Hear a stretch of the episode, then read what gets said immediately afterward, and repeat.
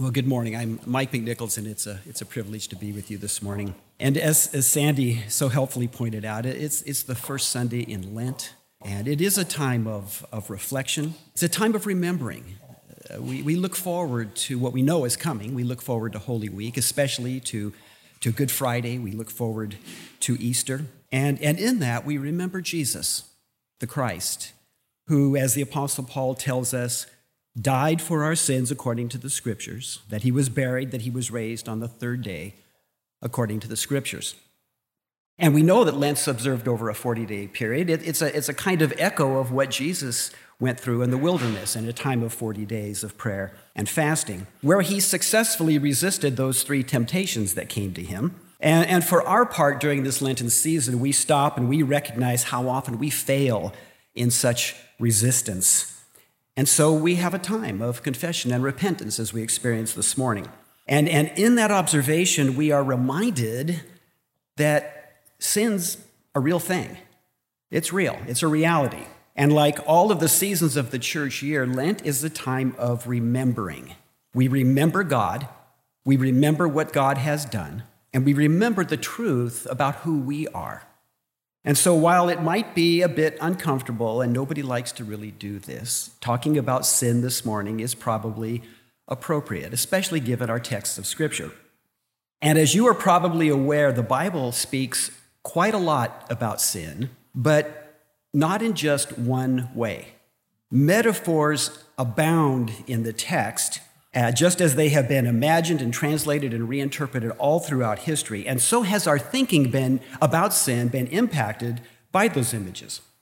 For example, in the Greek of the New Testament, it suggests that, that sins, uh, on one hand, sort of like a, a wayward arrow that gets shot at the target but just veers off and never quite hits the bullseye. Or, or it's like being on a path that's the designated path to the way that you should go, and then you get off the path and wander into the danger of the wilderness.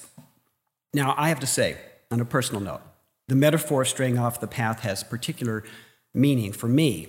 Some years ago, I had taken some people from my church when I was a, a pastor on, on a retreat, and part of the retreat was to go on a hike together, which we did. And there was a designated path. But a few of us decided it would be a lot better to carve our own way through the shrubbery. Can't imagine whose idea that was. And we found ourselves finally wanting to get back to the path, realizing we got, had gotten in over our heads and we were swimming through this brush. And one of our folks said, Hey, isn't that poison oak?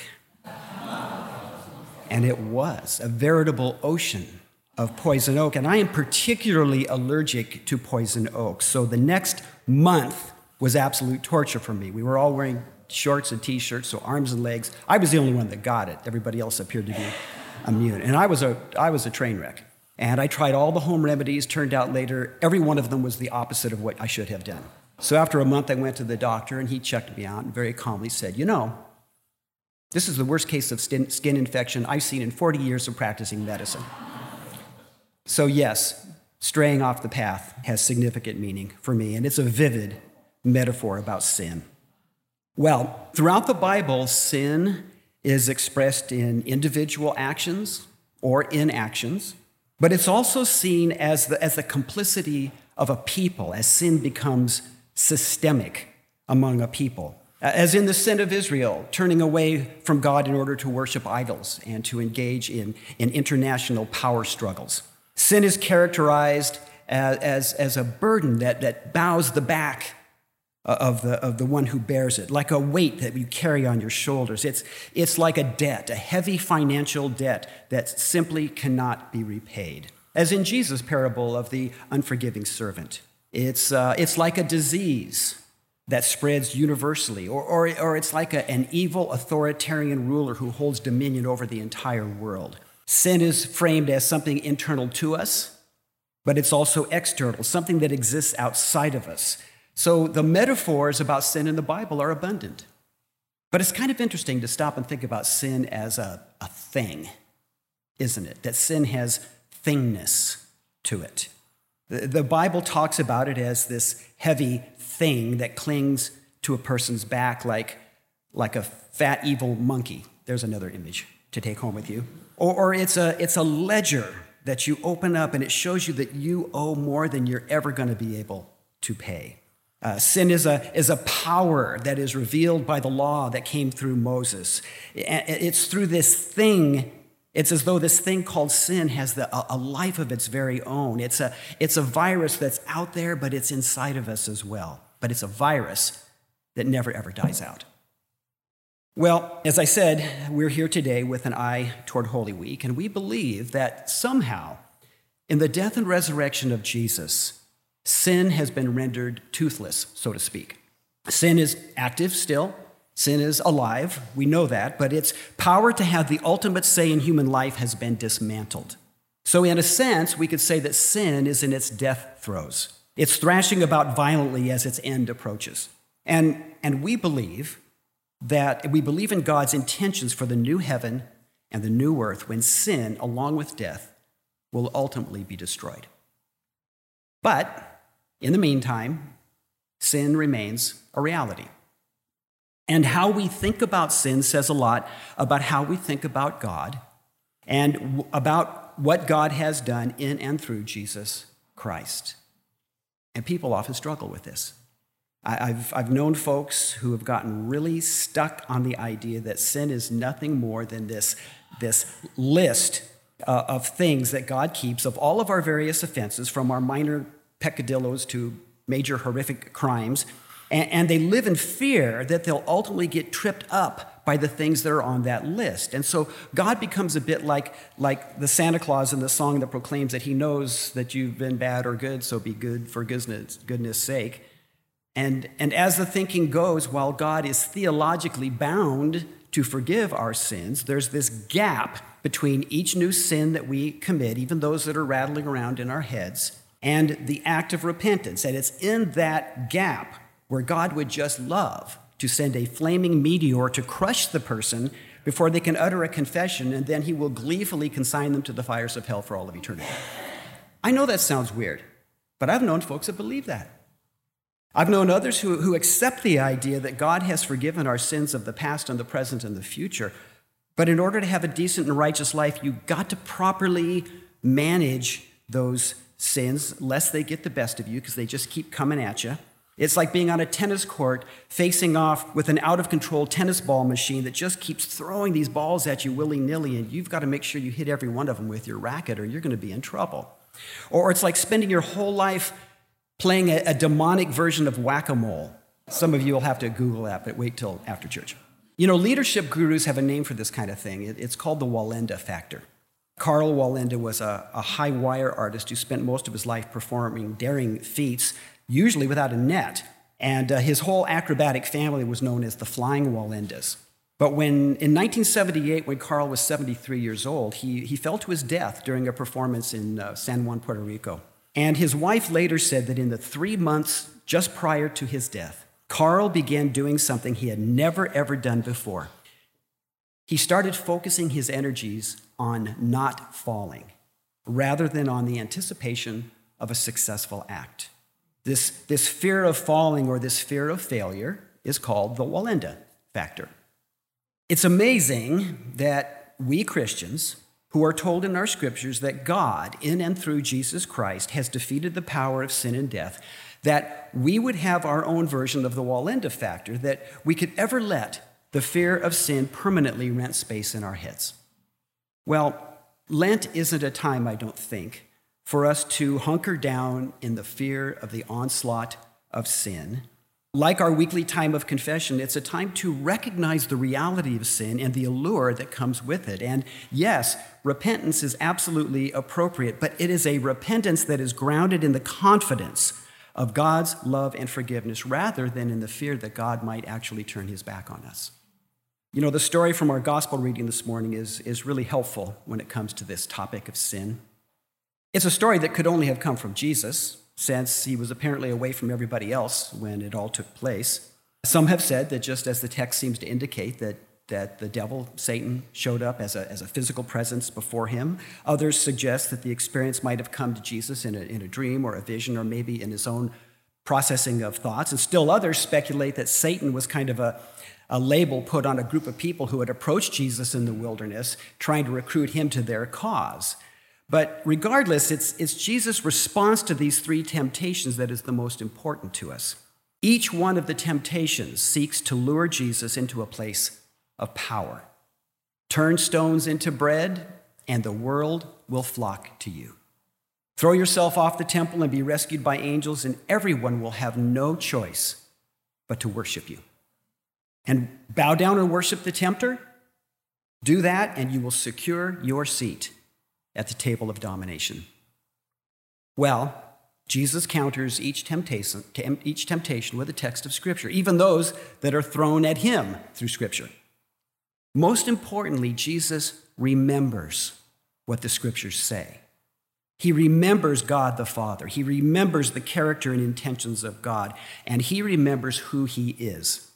And as memory emerges, the temptations fade into irrelevance.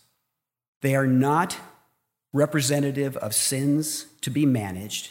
In light of God's purposes, they are simply beside the point.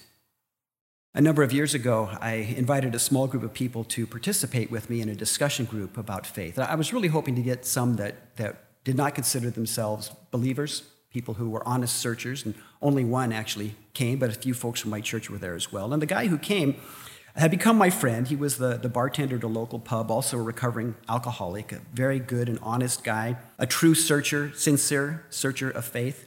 I was really happy that he was there. But, but one evening, my friend was challenged by another person in the group who, who was not so comfortable with this more fluid conversation. And he demanded to know do you, do you think you're a sinner? What is your definition of sin? And I got kind of nervous at this point. But my friend kind of sat back quietly and thought for a moment, and he said, I think sin is forgetting about God. Well, that halted the inquiry right there because we all sort of sat back and took notice of that. But it's a good biblical, biblical definition, isn't it? In Psalm 106, the psalmist rehearses the story of Israel, especially their time in the wilderness after their escape from Egypt, and he identifies the cause of their unfaithfulness. It says, they forgot God, their Savior. They forgot God. The one who had done great things for them in Egypt, they forgot God. And the ancient prophet Isaiah echoes that, warning people about the consequences resulting from their own lack of memory. You have forgotten God, your Savior. You have not remembered the rock, your fortress. Therefore, Though you set out the finest plants and plant imported vines, though on the day you set them out, you make them grow, and on the morning when you plant them, you bring them to bud, yet the harvest will be as nothing in the day of disease and incurable pain. Sin is grounded in forgetting about God. Lack of memory is fertile soil where seeds of sin sprout and grow. But Jesus remembered. In his book, In the Name of Jesus, Henri Nouwen characterizes Jesus' three temptations in this text as enticements to be relevant, to be spectacular, and to be powerful. And certainly, these are all temptations with which we are familiar. But Jesus does not attempt to simply bat them down or, or just grit his teeth until he makes them go away out of sheer willpower. He redirects the conversation entirely and moves it from a focus on personal power to devotion and worship of God the Father. There would be no fear of falling for Jesus. His eyes were already fixed on the source of life, and Jesus remembered his heavenly Father, and in doing so, he remembered who he was. Our psalm this morning, Psalm 32, is in a way an exercise in memory.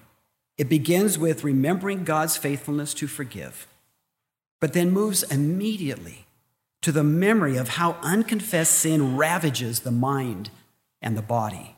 The, the psalmist says that lack of confession actually begins with silence, either a refusal to acknowledge sin or a denial of its reality.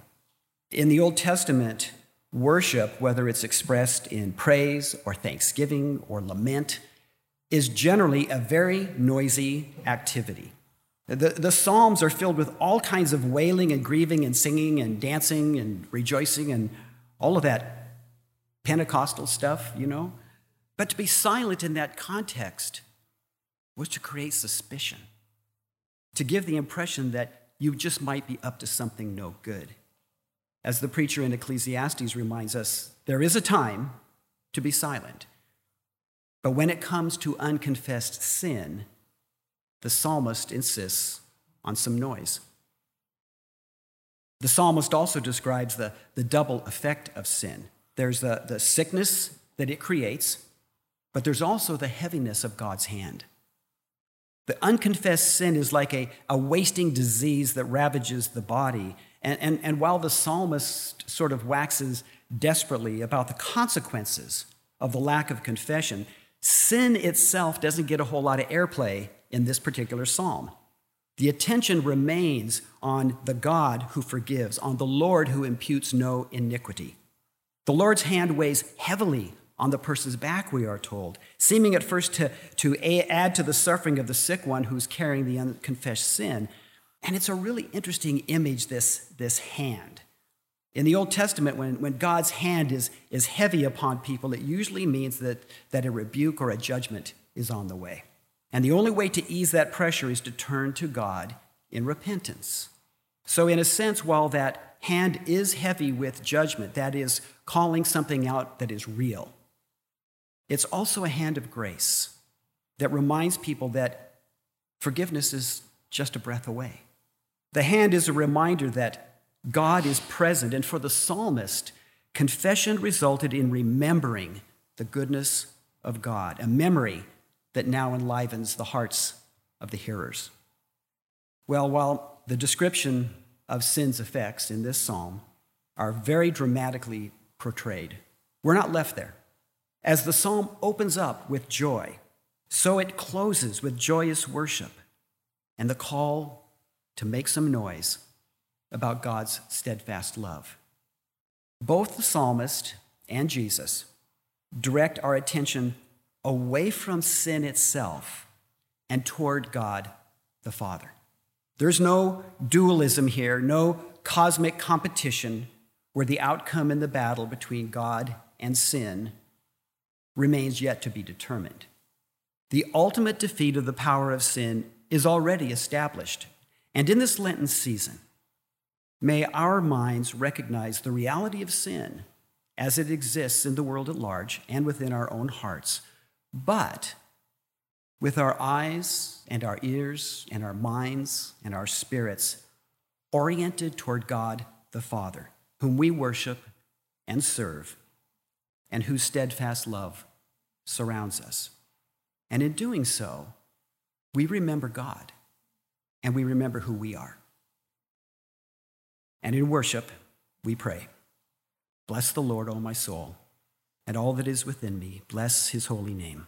Bless the Lord, O my soul, and do not forget all his benefits, who forgives all your iniquity, who heals all your diseases, who redeems your life from the pit, who crowns you with steadfast love and mercy, who satisfies you with good as long as you live, so that your youth is renewed like the eagles. Amen.